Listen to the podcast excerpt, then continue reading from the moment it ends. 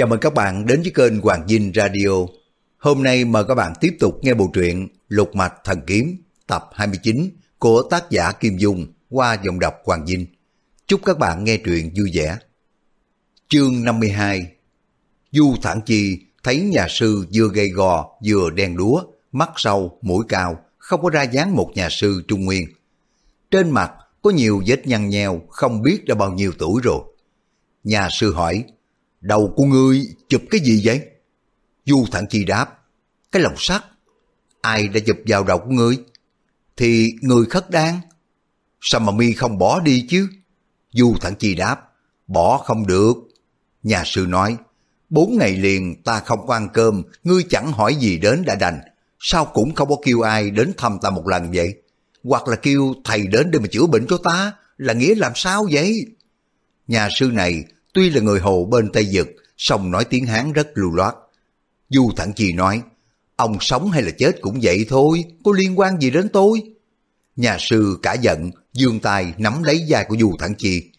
Du Thẳng Chi thấy vai bị đau, tựa hồ dao cắt, nhưng mà gã đã chịu đau quen rồi, chẳng cậy cửa mà chẳng rên la, cứ thản nhiên như không. Nhà sư lấy làm lạ kỳ hỏi, mi không thấy đau sao? Du Thẳng Chi lạnh lùng đáp, đau cũng vậy, không đau cũng vậy, chả có can hệ gì. Mi không can hệ gì sao? Chẳng lẽ cái vai này không phải là của mi? Ta giận thêm kinh lực, bóp nát vai của mi. Nhà sư vừa nói, giận kinh lực mạnh tay bóp. dù Thẳng Chi đau cho đến tận tâm can, vai của gã quả nhiên đã bị bóp nát.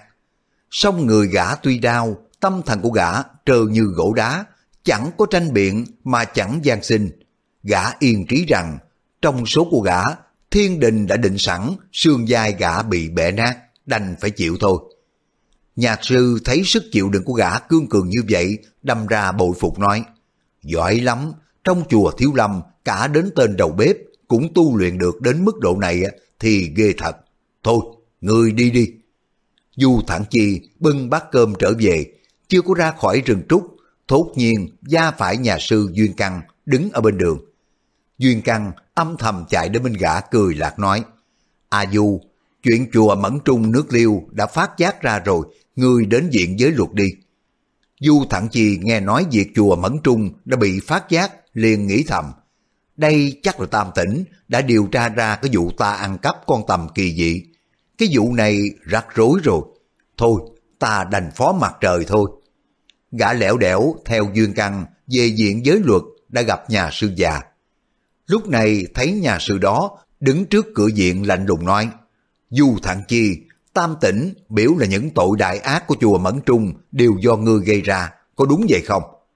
Du thản Chi đáp Đúng thế, chính tôi đã gây ra. Nhà sư già nghe Du thản Chi nhận tội, không chối cãi một câu nào, lấy làm lạ hỏi. Mi đã nhận tội, ta không có làm khó dễ với Mi nữa. Nhưng mà 500 roi đòn thị quy cũng là miễn cho Mi. Mi vào phòng sám hối, nghĩ kỹ lại coi, nếu còn điều gì mà không thật nói với ta. Duyên Căn dẫn Du Thẳng Chi đến sau diện với luật. Nơi đây là một khoảng đất trống đã bày sẵn bốn cái cục đá hình vuông. Duyên Căn kéo một chiếc cột đá thì mở ra cái cửa. Chính mỗi một cây cột là một căn nhà nhỏ xíu. Duyên Căn đẩy cửa vào, bảo Du Thẳng Chi vào bên trong rồi mới đóng cửa lại. Tuy gọi là phòng sám hối, nhưng mà thật ra không phải là một căn phòng mà chỉ là một chiếc quan tài bằng đá để dựng lên. Du Thẳng Chi vào ngồi. Đúng là không có thể ngồi xuống được, xoay mình cũng đã khó khăn. Trên nóc nhà có đục hai cái lỗ thông hơi, bốn mặt vách gần khít chạm vào người. Du Thẳng Chi lẩm bẩm, mình có việc gì suy nghĩ, làm tổ gì phải sám hối chứ? Giữa lúc ấy, bỗng nghe tiếng người kêu thất thanh như bò bị chọc tiết. Tiếng kêu là do những cái lỗ nhỏ trên đỉnh thịt thất vọng ra, rõ ràng là tiếng của Tam Tỉnh. Du Thản Chi nghe lão thét lên, không được, không được, người tôi làm sao mà lọt vào trong trong cái nhà sám hối. Vị lão tăng giới luật nói, lệ luật của bản trì từ ngàn xưa lưu lại, sư sải phạm tội nặng, đều được đưa vào nhà sám hối để xét mình ăn năn. Ngươi vào đi. Tam tỉnh vội nói, người của tôi béo thế này làm sao mà vào lọt được. Du Thẳng Chi tuy đang trong lúc hoạn nạn, nghe lão nói mấy câu này, nhớ lại tam tỉnh, người béo trùng béo trục, mà tròn ấm như là trái bóng, không khỏi phì cười. Bỗng nghe nhà sư già lạnh lùng dục, các người bỏ lão vào đóng cửa lại. Kế tiếp, gian dặn nghe mấy cái tiếng cửa quậy. Tam tỉnh gọi ầm lên, nhưng mà nhà sư già không khoan dung cho đồng môn, nhất định thi hành luật pháp một cách nghiêm minh. Tam tỉnh kêu lên, tôi sẽ bẩm bạch với phương trượng, đại sư ngược đãi đồng môn một cách gắt gao. Người của tôi to béo thế này, làm sao mà nhét vào trong phòng này được chứ? Ôi trời, không được rồi. Lão Tăng dục ban chấp sự, các ngươi ấn mạnh y vào, gắng sức ấn mạnh vào. Một nhà sư khác bỗng kêu lên, ôi trời ơi, thúi quá đi, y, y đã giọt ra cả rồi. Lão Tăng dẫn dục, đã nhét được quá nửa rồi, còn non nữa thôi, đẩy mạnh vào. Vất giả hồi lâu sau cũng nhét được hết nhà sư tam tỉnh, béo trùng béo chuột tròn ấm như là quả bóng, vào trong căn nhà nhỏ hẹp. Tam tỉnh mất hết khí lực, không còn hơi sức đâu mà tranh luận nữa. Lão nghẹn ngào khóc thúc thích. Du Thẳng Chi nghĩ thầm, căn nhà đá chật hẹp này đến mình gầy nhôm cũng chẳng có đủ chỗ để mà xoay mình, thế mà họ nhét được trái bóng thịt vào, kể cũng là kỳ công hạng hữu. Đột nhiên Tam Tỉnh la lên, thả tôi ra, thả ra, tôi xin nói hết, không có dám sai câu nào mà. Nhà sư già nói, người nói trước, ta sẽ thả ra. Tam Tỉnh nói, tôi, tôi ở chùa Mẫn Trung nước liêu, ăn trộm 33 lạng bạc, mua rượu uống, tôi mổ ba con chó, giam cầm nhà sư, bốn người tục, tôi, tôi đã có người bạn gái ở nước liêu với lại đánh bạc. Nhà sư già nói, mi biểu những cái việc này do gã mặt sắt làm trò sao? Tam tịnh nói, dần dần, đúng là gã làm, tôi, tôi quên. Nhà sư già nói, người chưa có suy nghĩ được kỹ càng, thì hãy ở trong cái buồn sám hối này một ngày một đêm cho tâm hồn tỉnh táo để suy nghĩ lại đi. Tam tỉnh kêu to hơn nữa. Chỉ trong một giờ nữa tôi sẽ bị ngợp chết rồi. Tôi xin thú nhận hết. Những cái vụ đó đều do do chính tay tôi làm cả. Nhà sư già nói. Thế còn gã mặt sắt làm điều chi sái quấy? Tam tỉnh đáp. Gã, gã ăn cắp cái bầu của tôi rồi gã uống trộm rượu nữa. Nhà sư già hỏi. Còn gì nữa không? Tam tỉnh nói. Tôi, tôi không biết. Mau, mau thả tôi ra đi. Nhà sư cười lạc nói, người du quan giá họa cho người. Rồi quay sang bảo mấy nhà sư chấp sự, các vị thả cái gã mặt sắt ra đi. Mấy vị chấp sự dân lời mở cửa thạch thất kéo Du Thẳng Chi ra. Du Thẳng Chi nhìn ra căn thạch thất bên cạnh, thấy da thịt của Tam Tỉnh lòi ra ở những cái kẻ hở của nhà đá. Giả tỷ cái phòng sám hối này là căn nhà vách gỗ thì đã bật tung rồi. Nhà sư nhìn Du Thẳng Chi hỏi, những cái việc xảy ra ở Mẫn Trung, Tam Tỉnh đã thú nhận cả rồi, sao mi chưa nói rõ tâm tình? Du Thẳng Chi đáp, tôi không biết. Nhà sư nói, rốt cuộc mi chưa có làm việc gì sai trái có phải không?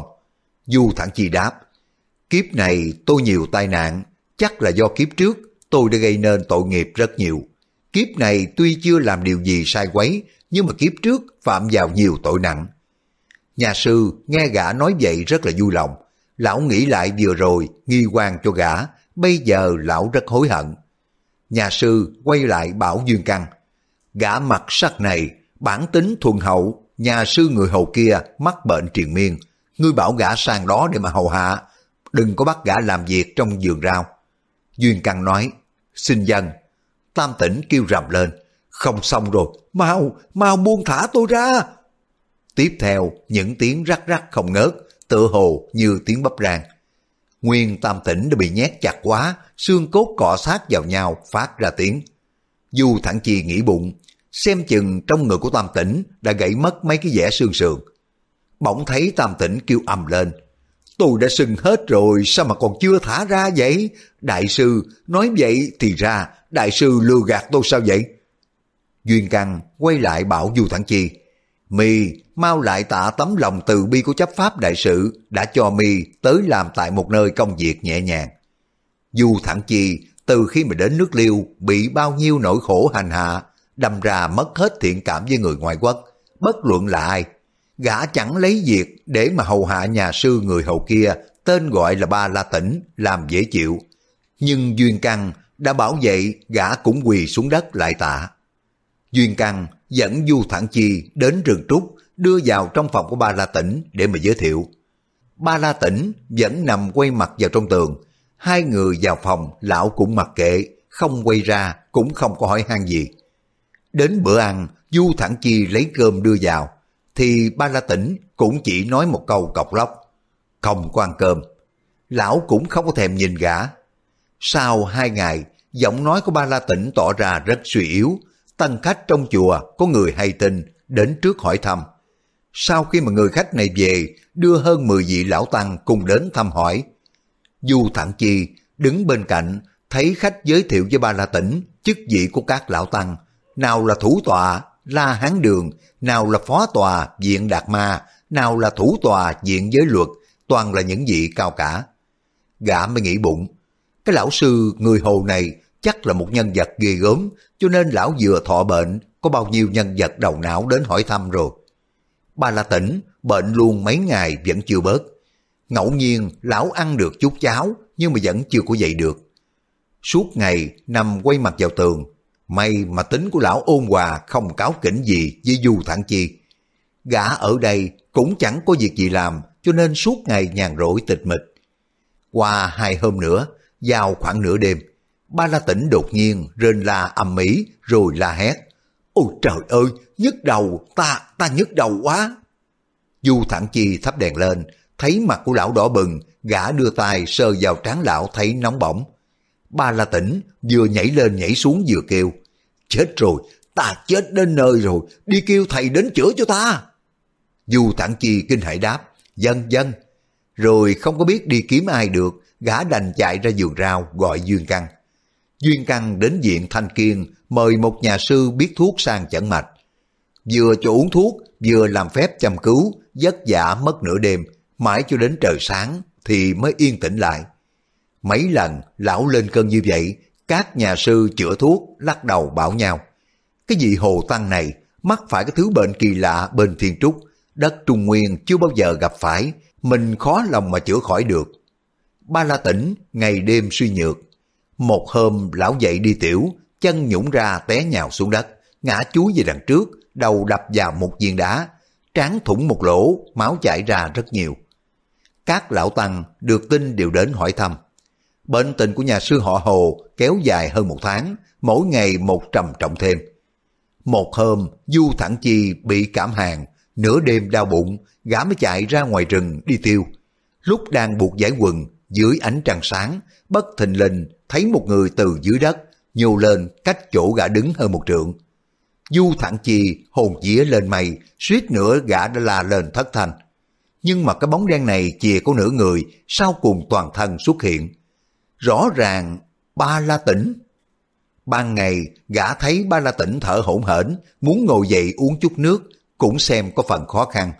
Thế mà lúc này, lão biến thành một con rồng thiên, cọp dữ, từ lòng đất chui lên. Cách một tiếng, lão nhảy lên cây trúc, nhanh như con mèo. Du Thẳng Chi rất lấy làm kỳ lạ lẩm bẩm. Té ra, bấy lâu nay, lão giả vờ mắc bệnh, lão ở dưới đất chui lên, làm gì? Bây giờ còn định đi đâu chứ? Bỗng thấy ngọn trúc khẽ lung lay. Ba la tỉnh từ cây trúc này nhảy sang cây trúc khác, cách đó chừng ba trượng. Ngọn trúc bật lên tiếng rất mạnh. Theo đà của nó, ba la tỉnh nhảy được rất xa. Lão nhảy đã lẹ làng nhanh như chớp. Nếu dù thẳng chi chưa có nhìn thấy lão từ trước, nhất định không có thể biết trên cây trúc có người mà chỉ cho là ngọn gió đêm lay động cành trúc dưới ánh trăng. Du Thẳng Chi tiếp tục ngó những cành trúc lay động, trao thẳng cái đường tiến về hướng Tây Bắc. Tuy gã đã lạnh nhạt thế sự, chẳng quan tâm gì việc gì nữa. Chẳng có quan tâm một việc gì nữa, nhưng mà dù sao gã còn trẻ người non dạ, làm gì đã mất hết tính hiếu kỳ. Gã chạy lại chỗ của ba la tỉnh, ở dưới đất chui lên, ngó xem, thấy dưới đất có một cái lỗ tròn bên cạnh đặt một tấm dáng. Trên mặt tấm dáng có bùn và có lá trúc. Rõ ràng lúc ba la tỉnh chui vào cái lỗ rồi kéo cái tấm dáng đậy lên. Rừng trúc này vốn là ít người qua lại. Dù có người vào rừng mà dẫm chân lên cái tấm dáng cũng không lấy chi làm lạ. Du Thẳng Chi tự hỏi, cái đường hầm này đi về đâu? Ta thử xuống xem sao. Gã mới thò chân xuống đất chui vào trong hầm. Không ngờ đường hầm rất ngắn, gã lần mò chưa có được vài trượng, lại thấy cái đường đi dốc ngược lên. Du Thẳng Chi đi đến cuối đường chui ra, thì không nhịn được vì cười. Vì cái miệng hầm đằng này chính là chỗ của ba la tỉnh trại chiêu lên. Suốt ngày ba la tỉnh nằm trên chiếu này nên không ai phát giác ra được.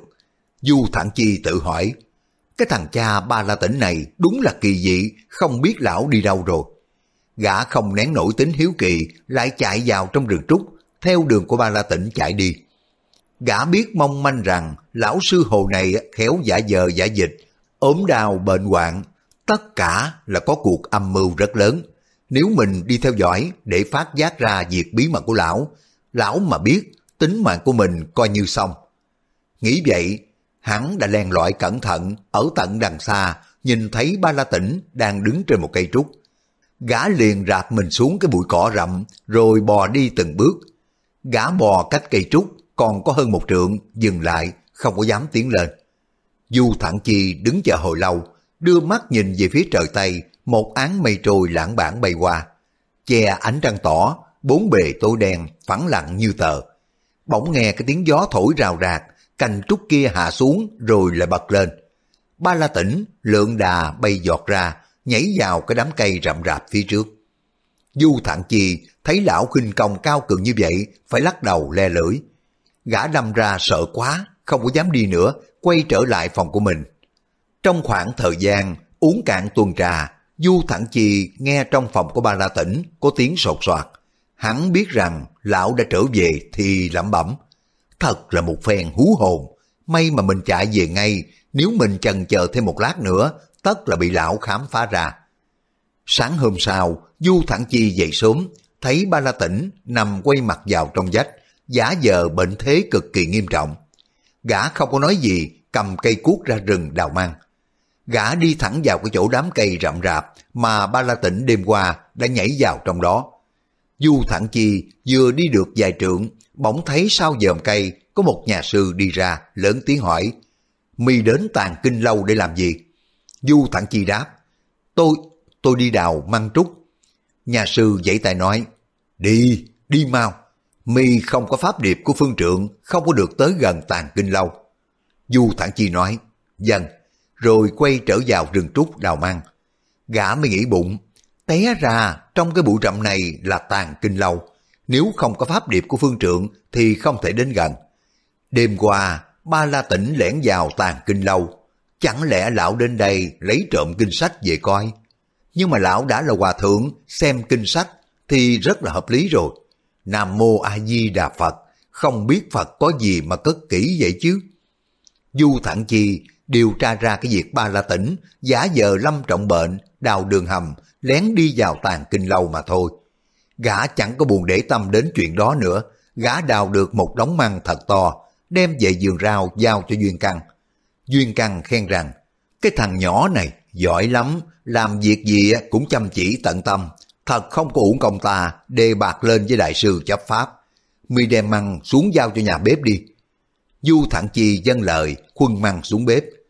Trong bếp, một nồi canh rau bốc hơi ngùng ngục. Chú Tiểu múc một bát canh cho gã ăn, rồi lại múc thêm một bát nữa, đem về cho ba la tỉnh. Du Thẳng Chi bưng bát canh rau về phòng, thì ba la tỉnh dẫn một giọng cọc lóc. Không ăn. Nhưng mà rồi ngửi thấy cái mùi thơm của bát canh, lão thèm quá bảo. Thôi được rồi, ngươi đưa ta thử một miếng xem. Lão xoay tài ra, đoán lấy cái bát canh giả dờ, không có ngồi dậy được, mặt vẫn quay vào tường nằm húp canh. Du Thẳng Chi để ý trông thấy có bóng cuốn sách, ánh vào trong bát nước canh. Trong sách toàn là chữ ngọng ngoẹo rất là kỳ dị. Gã sực nhớ ra cái điều gì, liền lẩm bẩm. Đây là thứ văn tự ngoài quốc, giống kiểu chữ trong cuốn sách của ta lượm được. Thì ra bà là tỉnh hàng ngày quay mặt vào trong tường để xem lén những sách cổ quay này. Chà, nửa đêm lão lén vào tàn kinh lâu, cốt là lấy những cái thứ sách nước ngoài này về coi sao. Trước kia Du Thẳng Chi đã bị hành hạ cho nên gã không quan tâm đến sự vật bên ngoài nữa. Mấy bữa nay, gã ở chùa Thiếu Lâm không có bị ngược đãi, cho nên gã thấy Ba La Tĩnh có những hành động kỳ bí mới lại nổi tính hiếu kỳ. Nhưng bây giờ, thấy Ba La Tĩnh có những hành động đó, bất quá là để kiếm sách ngoại quốc về đọc thôi, thì mới nghĩ bụng. Làm hòa thượng đương nhiên phải xem kinh, lão hòa thượng nước ngoài thì phải đọc kinh nước ngoài chứ, cái đó chẳng có gì lạ. Có điều người ngoại quốc tính ưa làm những cái sự kỳ bí, không có muốn hỏi mượn nhà thờ. Nghĩ vậy, từ đó gã không có để ý đến hành động của ba La tỉnh nữa. Lại hơn một tháng nữa trôi qua. Một hôm, vào khoảng nửa đêm, Du Thẳng Chi đang ngủ say, đột nhiên thấy ánh đèn sáng trưng. Gã mở bừng con mắt ra, ánh sáng này từ trong phòng của ba La tỉnh phát ra, lọt qua khe vách dán lọt ra ngoài. Ánh sáng bữa nay so với những ngày trước sáng chói gấp 10. Du Thẳng Chi lấy làm kỳ dị, gã mới nghi người nhìn qua khe cửa vào bên trong. Vừa nhìn vào, gã đã giật mình kinh hãi, vì trong phòng này có năm nhà sư gia đang ngồi xếp bằng. Vị nào cũng mặc áo cà sa, đai hồng, mắt nhắm nhập định. Trong năm cái vị lão tăng này, có ba vị bữa trước đến hỏi thăm bệnh tình của ba La Tĩnh. Gã đã biết mặt rồi. Ba nhà sư này đều là những vị cao tăng bản tự giữ chức phận rất trọng đại. Năm vị cao tăng ngồi xung quanh chiếu. Chiếu đã lật lên thì cái hầm đã lộ ra, ba la tỉnh hiện không có ở đây. Du thản chi chắc là hiện giờ lão đang đi lấy trộm sách. Đây là lần đầu hành vi của lão bị phát giác, rồi bị bắt nữa cũng chưa biết chừng. Lúc Du thản Chi để ý nhìn lại năm vị lão tăng, ai cũng để tay phải lên trước ngực, nhưng mà không phải để lần tràn hạt, mà xoay lòng bàn tay hướng vào đúng cái cửa hầm do Ba La tỉnh đã đào ra. Gã đối với vị Hồ Tăng này tuy không có tình nghĩa gì, nhưng mà từ lúc được phái đến hầu hạ lão, gã cũng không có bị hành hạ đánh đập, cho nên chỉ mong được hầu lâu dài cho đỡ thân thôi. Bây giờ gã thấy cái vụ này đã xảy ra, trong lòng không khỏi băn khoăn, ngấm ngầm lo cho lão. Đột nhiên, năm vị lão tăng đồng thời phất tay áo một cái, đèn đuốc trong nhà đã bị luồng trưởng phòng thổi tắt đi, tối sầm lại. Nhưng mà rồi ngọn lửa bùng sáng lên ngay. Du thẳng chi mắt qua lên, nhìn lại thấy trong nhà thêm một người nữa, chính là Ba La Tĩnh ở dưới đường hầm chui lên. Vị Hồ Tăng tay cầm ba quyển sách, vừa nhìn thấy năm vị lão tăng ngồi giữ canh miệng hầm thì bất giác giật mình đánh thoát một cái. Năm lão tăng đồng thanh cất tiếng niệm A-di-đà Phật. Tay phải từ từ dương ra, năm tay áo của nhà tu màu đỏ phồng lên khác nào năm cái bùm nhỏ. Ba la tỉnh nhào đi một cái, lộn đầu xuống giơ chân lên. Hai chân của nhà sư ngoáy tích mỗi một lúc nhanh, trong thành cái hình tròn như trái banh. Năm vị lão hòa thượng đồng thanh quát lên. Ây cha! Năm trưởng nhất tề phóng ra đánh binh một tiếng vang lên, không khí đã bị đè ép quá nặng, khiến Du Thản Chi không thở được phải ngất đi. Gã mê man hồi lâu, bên tai văng vẳng nghe được tiếng niệm Phật. Gã mới lần lần tỉnh lại định thần, mở mắt nhìn qua khe vách dáng thì đã thấy ba la tỉnh cũng ngồi xếp bằng, tướng mạo rất nghiêm trang. Năm vị lão hòa thượng ngồi xung quanh nhà sư người Hồ. Cả sáu vị đang niệm kinh. Du Thẳng Chi nghe không có hiểu câu nào, sông tựa hồ hai bên đã hòa giải xong rồi. Sáu vị sư tụng kinh hồi lâu, năm vị lão tăng đứng dậy chắp tay. Nhà sư già nhỏ bé gầy gò lên tiếng. Ba là tỉnh sư huynh, từ đây sắp tới sư huynh cứ việc đi vào tàn kinh lâu, muốn đọc sách gì tùy ý, bất tất phải lén vào trộm nữa. Ba La Tĩnh ngẩng đầu lên, vẻ mặt nghi ngờ, ngây người một lúc, rồi mới hỏi, trong một thời gian bao nhiêu? Nhà sư gầy đáp, vĩnh viễn không có kỳ hạn nào, tức là cho đến ngày sư huynh viên tịch thì thôi. Ba La tịnh hỏi, ý của các vị muốn bức bách ta phải tự thiêu chăng? Nhà sư già đáp, A-di-đà Phật, sao mà sư huynh nói thế? Sư huynh từ Thiên Trúc là một thượng quốc đến đây chiếu cố tới trung thổ của chúng tôi. Chúng tôi một lòng thành kính còn chưa đủ, khi nào mà dám vô lễ chứ? Ba La Tịnh hỏi, chúng ta đều là đệ tử nhà Phật, bất luận việc gì xin nói rõ ra. Trong tàn kinh quý tự đây có đầy đủ cả kinh bên tể quốc. Mấy trăm năm nay, tể quốc đã trải qua bao nhiêu cuộc chiến tranh loạn lạc, kinh sách đã mất mát quá nhiều, vì thế mà phải qua bên quý quốc để mà tìm kiếm. Cửa Phật là cửa từ bi quảng đại, cớ sao mà tự hẹp hòi như vậy chứ? Nhà sư gầy đáp, A-di-đà Phật, nếu sư huynh tìm những cái loại kinh điển cứu nhân độ thế của nhà Phật, tệ tử quyết không có dám giữ làm bí mật. Trước kia tệ tử đã lấy ở bên Thượng Quốc, bây giờ trả về Thượng Quốc. Đó là một việc hợp tình hợp lý. Có điều sư huynh lại muốn coi những cái bí mật về võ học của riêng bản tự, cho nên chúng tôi không có dám để sư huynh tự tiện thôi. Những kinh sách về võ học tuy nguồn gốc cũng xuất phát từ Thượng Quốc, song mấy trăm năm nay những bậc cao tăng bên tệ tự đã chỉnh đốn và tăng bổ rất nhiều. Vậy cho nên sư huynh chẳng nên lấy xem chứ. Ba La Tịnh nói, Đại sư vừa biểu từ nay sắp tới cho bần tăng được tự do ra vào tàn kinh lâu và tự ý muốn xem sách gì cũng được, sao bây giờ đổi giọng rồi? Nhà sư gầy lại nói, không dám, đó là bản ý của tệ tự. Ba La Tịnh nói, các vị đừng có nói vòng quanh nữa, muốn xử trí với bần tăng cách nào, xin cứ nói toạt ra. Nhà sư gầy nói, bên tệ tự, suốt từ trên xuống dưới đều kính ngưỡng Phật Pháp cao thâm của sư huynh. Cô ý muốn mời sư huynh ở lại Trung Nguyên, giúp cho tệ tự phổ biến nghĩa Phật, tế độ chúng sinh. Ba La Tĩnh rung người lên, mặt sám ngắt. Đại sư, nói vậy là có ý gì? Định giữ luôn bản tăng ở đây, vĩnh viễn không có cho trở về cố hương nữa phải không vậy? Nhà sư gầy nói, đối với các vị đại đức bên thượng quốc, tệ tự đâu có dám vô lễ, chỉ thành khẩn xin người lưu lại, mong rằng sư huynh ưng thuận cái lời thỉnh cầu đó. Nói xong, cúi đầu chắp tay thi lễ rồi đi ra. Bốn nhà sư kia cũng theo gót. Ba La Tĩnh giao giao nét mặt, biết rằng mấy cái nhà sư nọ nói vậy là cố ý giam giữ mình suốt đời ở Tiêu Lâm. Rồi tha hồ, muốn xem bao nhiêu kinh sách thì xem, nhưng mà không được về Thiên Trúc. Thế thì dù có đọc hết kinh sách trong tàn kinh lâu, chùa Tiêu Lâm, bao nhiêu bí lục, có đọc trơn lào lào cũng chẳng có ích gì.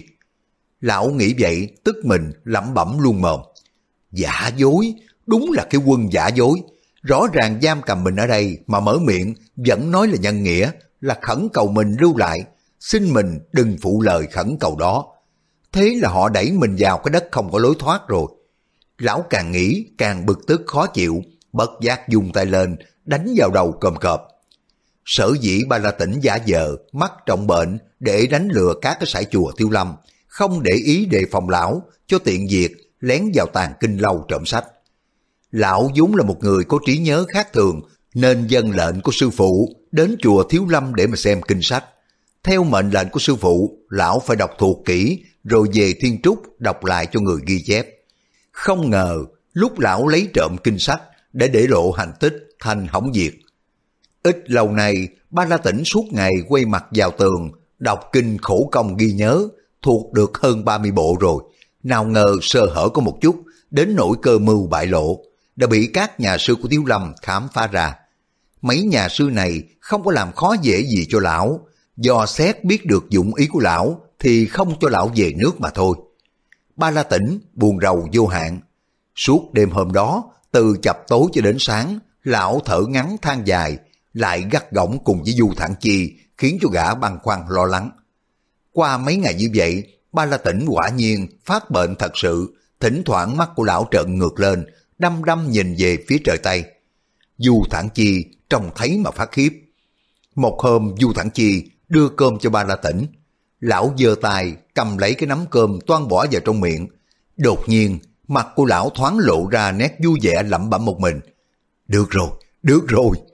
Lão ăn dỗ vàng cho xong rồi mới nắm tay của Du Thản Chi nói Ta dạy ngươi một đoạn sách rồi ngươi nhớ đọc lại nha.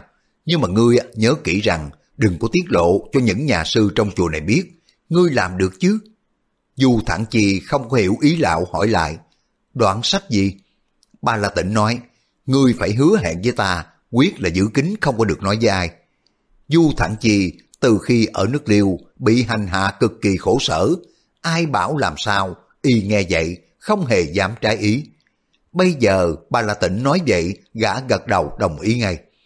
Sư phụ đã dặn thế, tiểu nhân quyết không có dám nói dài. Ba La Tĩnh trầm ngâm một lát rồi mới nói, còn một việc nữa, mỗi ngày ta đánh người một trận, đánh cho thịt đổ máu rơi, đó là khổ nhục kế, khiến cho người ngoài trông thấy khỏi nghi ngờ ta đồng tình với ngươi. Ngươi đừng có tiết lộ dai nha. Du Thản Chi ngần ngừ một lát rồi lại hỏi. Tiểu nhân không có làm điều gì làm lỡ, sao mà sư phụ lại đánh đòn? Ba La Tỉnh, mắt tóe hào quang hung dữ nói. Mi không nghe ta thì liệu hồn đó. Lão giơ bàn tay, đập xuống đánh binh một cái.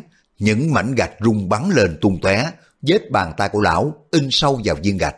Lão nói, Mi, quay đầu lại đây cho ta đánh một chưởng đi.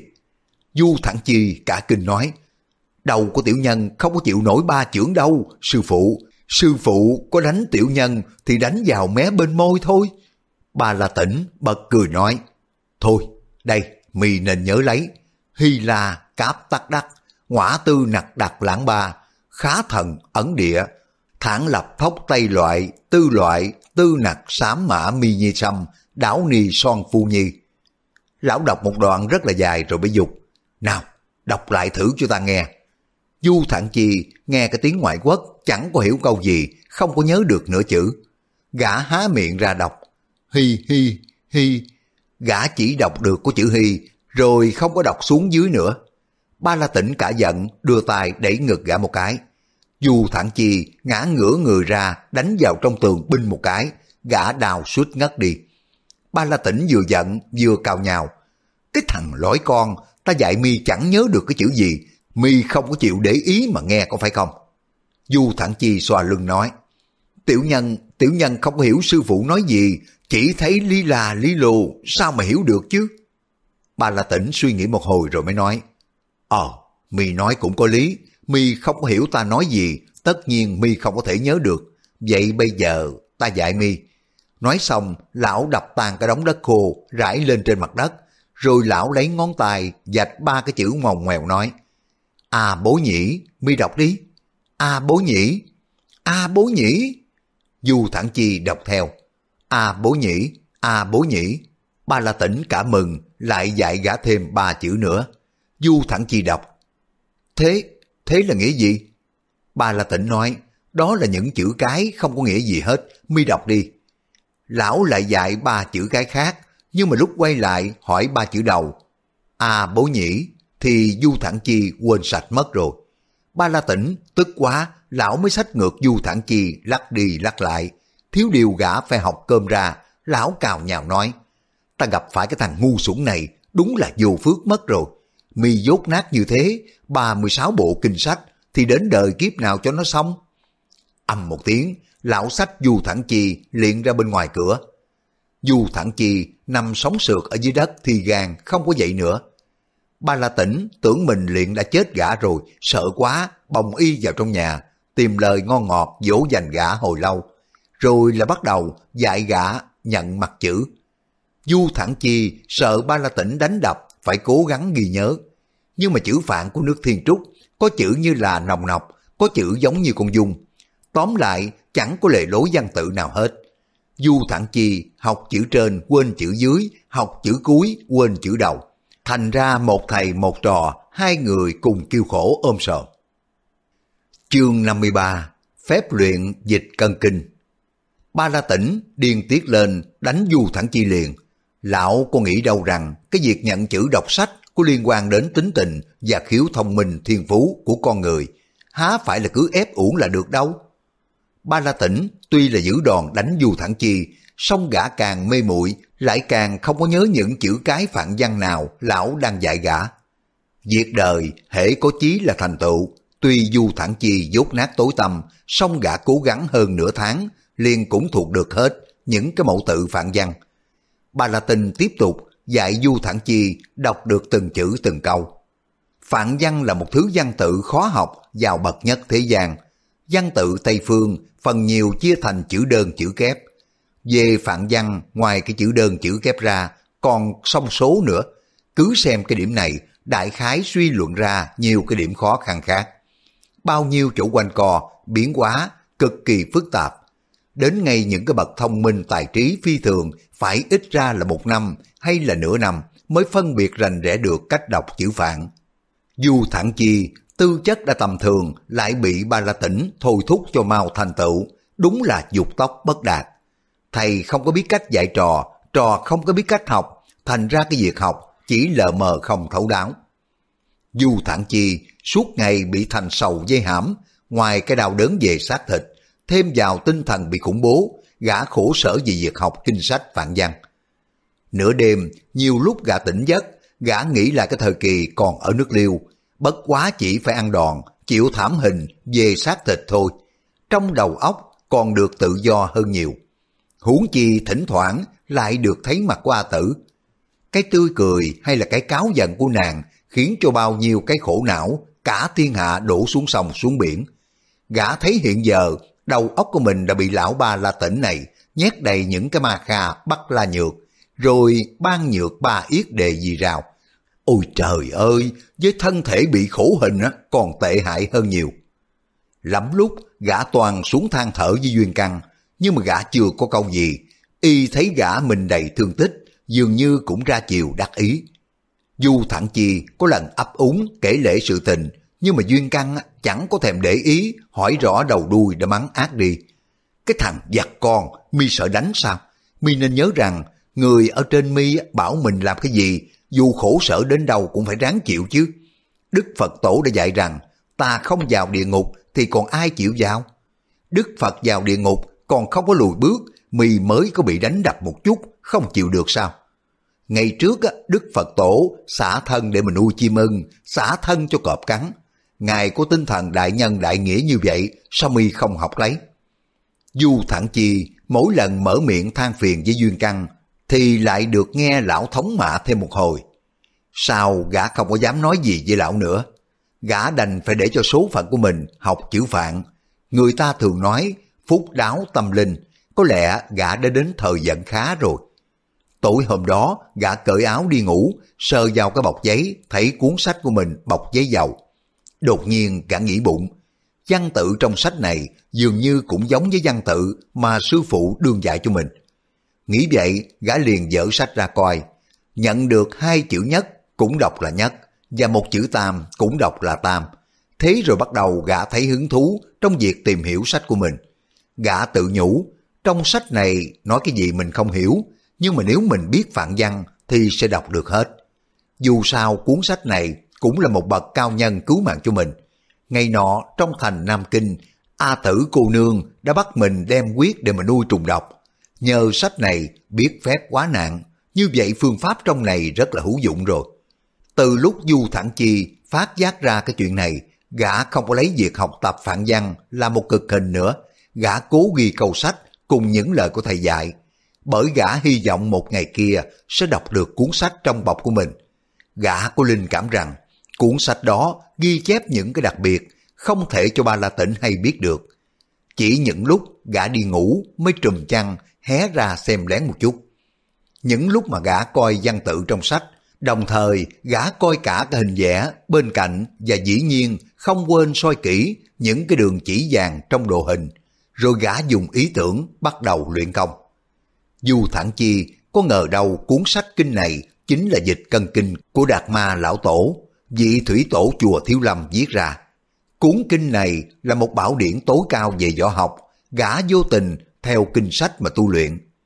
Kể ra tại chùa Thiếu Lâm, từ mấy trăm năm nay, không có thiếu gì các vị cao tăng tu luyện dịch cân kinh. Xong tổn phí bao nhiêu ngày, hằng mệt nhọc mà vẫn không có việc gì đặc sắc, cho nên các nhà sư cho là kinh này không có linh nghiệm. Đến ngày đã bị A Châu lấy cắp đi, các vị cao tăng của chùa Thiếu Lâm tuy có đem lòng căm giận, nhưng vẫn không cho là một việc quan hệ. Họ có biết đâu, sở dĩ mà những bậc cao tăng tu luyện không thành hiệu quả vì chưa có khám phá được hai chữ trước ý. Nếu càng để ý mong mỏi cho công lực, chống tiến bộ thì lại càng không có thu lượm được kết quả cao. Các vị cao tăng chùa Thiếu Lâm cố tình luyện dịch cân kinh mà chẳng quan thua gì. Còn Du Thản Chi trong lúc vô tình gặp nạn tu luyện thành hiệu quả. Đúng là cố ý hoa quả ủ rũ, vô tình tiếp liễu, liễu xanh ôm. Trong lúc tăng lữ của chùa Thiếu Lâm, hơn trăm năm trước đây, có một vị thần tăng. Vị này xuất gia từ thuở nhỏ, người có tính điên khùng. Sư phụ nhà sư này cố tâm luyện dịch cân kinh mà không có thành, giận quá ngồi viên tịch. Nhà sư vô tình lượm được cái cuốn kinh bên cạnh sư phụ của mình, cười ha hả rồi bắt đầu luyện, sau đó thành một tài cao thủ phi thường. Nhưng mà cũng chỉ được một đời, võ công nhà sư đến cao cường như thế, đến lúc người viên tịch, Thủy chung không có nói ra được vì lẽ gì mà ông thành công. Mọi người chẳng có ai hiểu đó là hiệu quả dịch cân kinh. Dù thẳng chi, vô tình luyện, gã cũng không có biết công lực của mình mỗi ngày một tiến bộ. Thì ra, gã đi đúng con đường của nhà sư điên ngày trước. Phạn văn rất khó học vì cách biến hóa phức tạp vô cùng. Một hôm ba la tỉnh dạy Du Thẳng Chi đọc câu Na La Phạt Đại Đề rồi lão cắt nghĩa. Có một cô gái tên Na Phạt còn chữ Phạt Đại Đề nghĩa là đang nói thế là chữ Lạp biến thành chữ La. Du Thẳng Chi nhớ kỹ rồi. Một lúc sau ba la tỉnh lại dạy câu Na Lạp Hách Ba Gia Đề nghĩa là cô Na Lạp đang nấu cơm.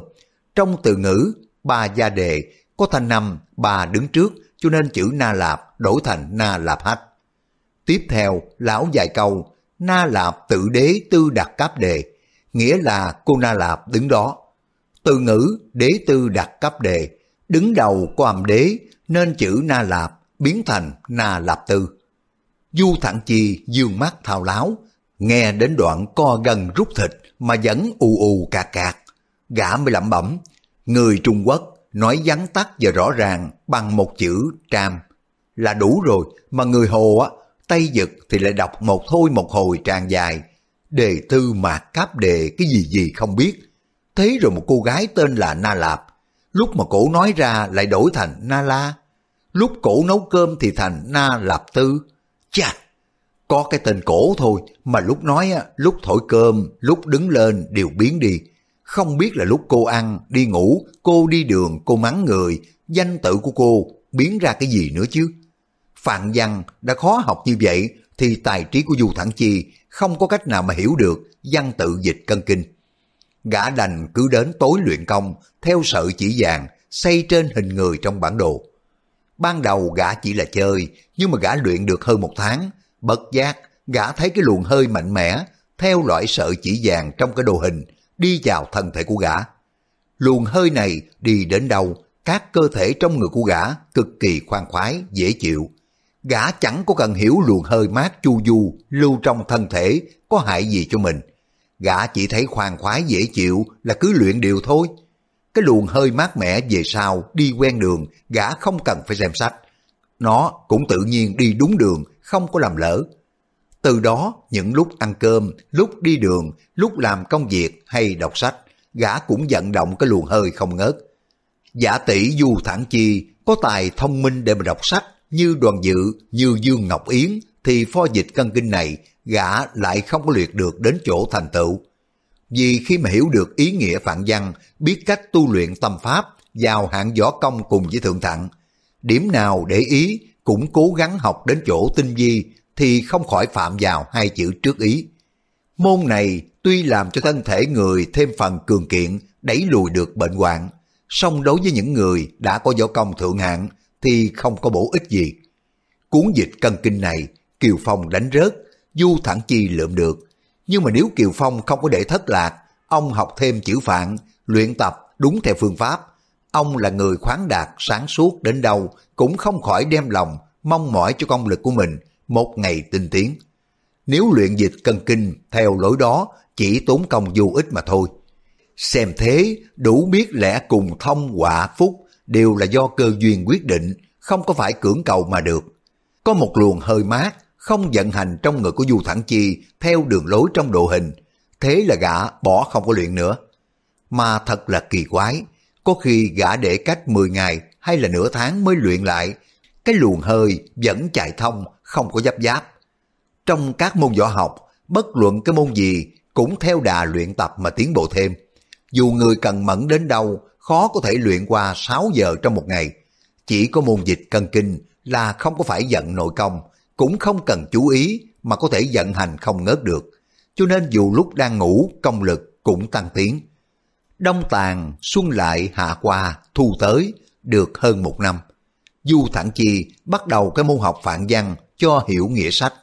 Nhưng mà càng học càng thấy khó. Gã muốn xem chừng học được cho thông nghĩa sách thì dù cặm cụi suốt đời cũng không có thành công, cho nên gã bỏ ý niệm đó. Ba La Tỉnh cũng đầm ra chán nản, sao tức mình, lão đánh đập Du Thẳng Chi luôn mấy ngày không có chịu dạy chữ. Du Thẳng Chi lặng lẽ chịu đòn, nhưng mà gã cảm thấy lão càng đánh nhiều thì cũng chẳng có thấy gì, chỉ thấy hơi ngứa mà không có đau đớn. Gã cho là Ba La Tỉnh đánh chịu đòn, chứ không có hiểu rằng công lực của mình mỗi ngày tiến bộ và đã đến lúc tự bảo vệ được cho mình. Một hôm xế chiều, Ba La Tỉnh dạy kinh sách một lúc, nhưng mà Du Thản Chi chẳng có hiểu gì ráo. Lão tức quá, phóng cả quyền cước hầm hầm, đánh cho gã một hồi. Nhưng mà lúc gã chạy đi rồi, lão lại tự thương thân của mình, nét mặt buồn rầu vô hạn. Lão nghĩ mình là quần tăng của chùa Thiếu Lâm, giam cầm không có cho về cổ hương. Lão toàn dạy phạn văn cho Du Thẳng Chi để gã học thuộc kinh sách, rồi cho gã về Thiên Trúc, đọc lại. Thế thì mình, dù có phải theo mệnh lệnh của sư phụ, tán xương nơi quê người, cũng đã góp được phần công đức với bản phái rồi. Làm cho những kinh sách bị thất lạc, trở về đất cũ. Song gã mặt sắc, ngu như trâu, dốt như bò, cố dạy hơn một năm, chưa thuộc nổi mười trang. Thế thì đến đời kiếp nào gã mới thuộc hết được ba mươi mấy pho kinh. Chắc là đến lúc mình chết cũng chưa xong. Lão bị thương rồi khóc rống lên một hồi, đột nhiên từ đằng xa có khúc tiêu vọng lại, thoang thoảng lọt vào trong tay của lão. Hiện nay, nội công của Du Thẳng Chi đã tiến đến mức mắt tinh, tài thính, cho nên gã thoáng nghe tiếng sáo lọt vào trong tai. Chùa Thiếu Lâm, phong diện rất lớn, sư sải tu hành thanh tĩnh, cấm tiệt cái tiếng tơ tiếng trúc. Trong vòng mấy dặm, trước nay không có nghe thấy tiếng âm nhạc bao giờ. Vậy thì cái tiếng sáo này từ đâu mà ra? Du Thản Chi không có hiểu nhạc luật, song gã nghe rõ tiếng sáo lúc nhát gừng, lúc liên tục khi lên khi xuống, lúc trầm lúc bỗng âm thanh cực kỳ quái dị. Gã còn đang ngơ ngẩn kinh ngạc, bỗng nghe bên kia vách ngăn ở trong phòng ba la tỉnh, cũng nổi lên ba hồi sáo lanh lảnh. Gã liền ghé mắt vào kẻ vách, nhìn sang đã thấy ba la tỉnh tay cầm ống sáo ngắn để lên môi đang thổi. Nhưng mà lão chỉ thổi có ba hồi rồi hạ xuống, đút vào bọc, vẻ mặt tươi cười hớn hở, vùi đầu vào mà ngủ. Từ ngày mà Du Thẳng Chi đến ở với ba la tỉnh, chưa bao giờ gã thấy lão hí hửng như là bữa nay thì mới tự hỏi. Mấy cái tiếng sáo vừa rồi hẳn là có điều gì quan trọng. Phải chăng lão có đồng bạn ở Thiên Trúc qua đây tiếp ứng với lão sao?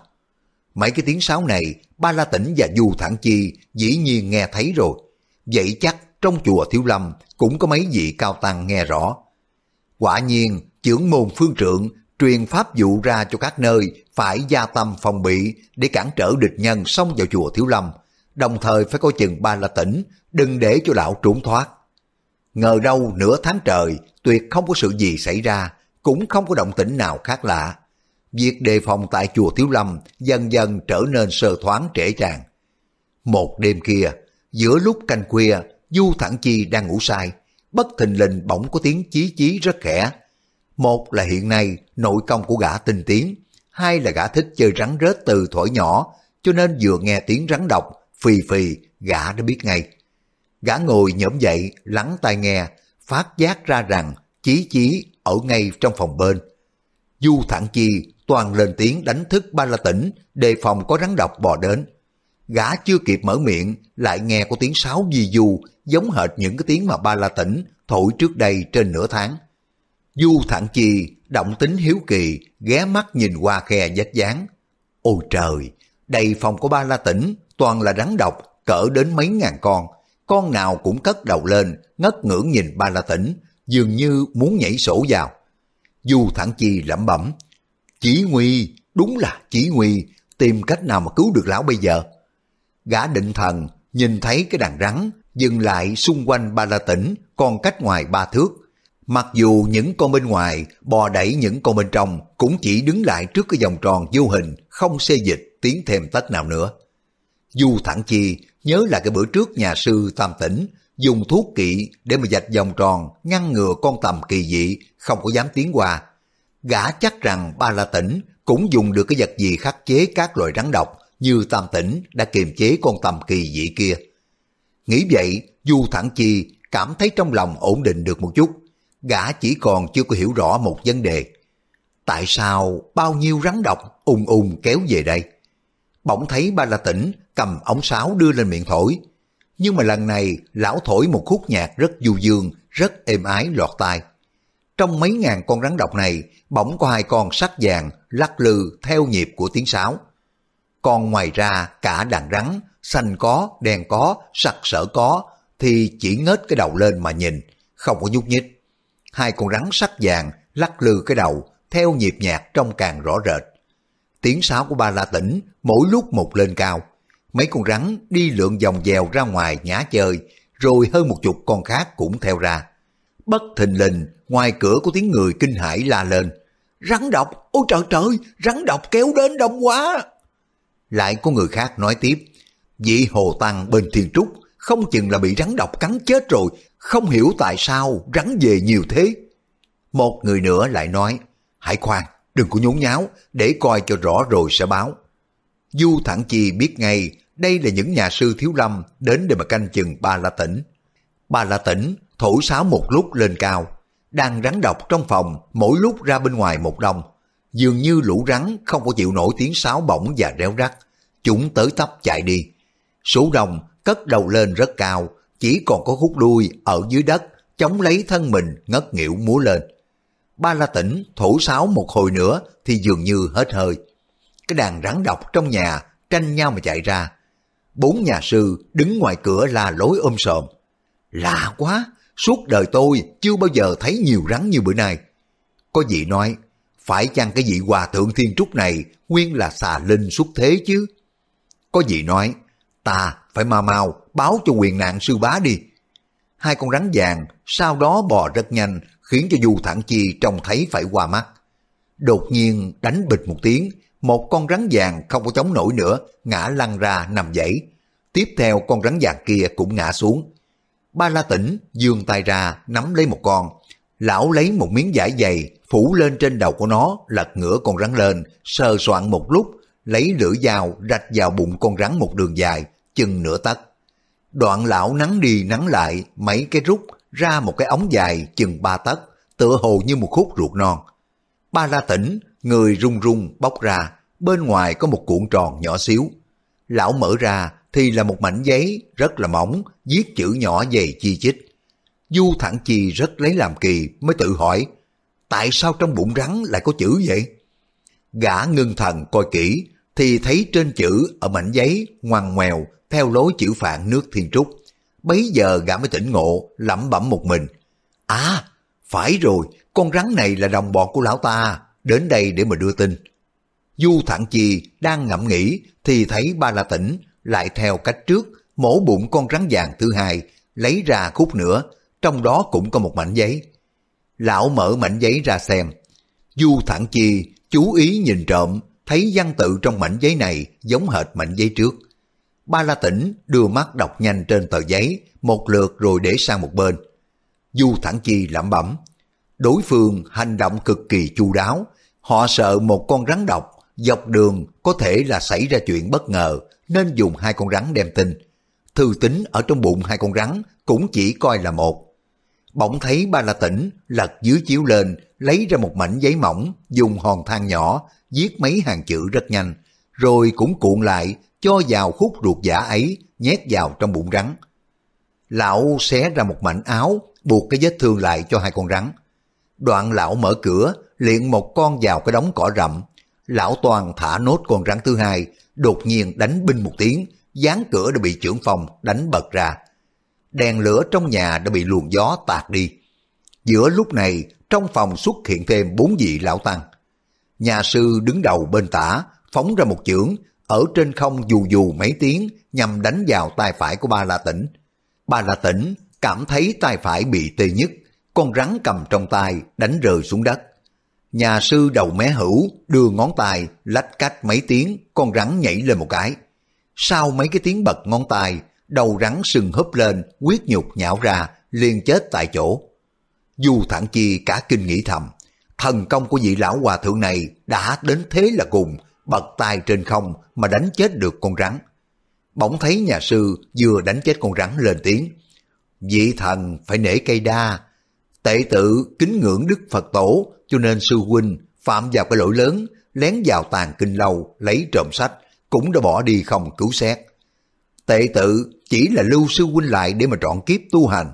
Thế mà sư huynh gọi rắn rết về nơi cửa Phật là một chỗ thanh tịnh làm gì? Như vậy há phải hành động của bậc chân tu? Bà La Tĩnh nhắm mắt chắp tay không có nói gì. Một vị lão tăng khác nói, con rắn này tất có điều chi kỳ lạ. Tam thông, ngươi lượm con rắn đó, đem ra ngoài xem xét lại coi, tại sao mình nó là quấn băng giải. Ba La Tĩnh nghe nói vậy, biết rằng cơ mưu của mình đã bại lộ, liền phóng trưởng ra nhằm đánh vào con rắn. Một vị lão tăng đứng ngoài cửa, phất tài áo thầy tu một cái, một luồng kình phong phát ra dù dù cản lại cái luồng trưởng phong của ba la tỉnh. Đồng thời đèn lửa trong phòng tắt phụt, bụi bặm cùng với vô giữa trên nóc nhà rơi xuống lã tả. Các bạn vừa nghe xong tập 29 Lục Mạch Thần Kiếm. Cảm ơn các bạn đã quan tâm theo dõi. Hẹn gặp lại các bạn trong phần tiếp theo. Thân ái, chào tạm biệt.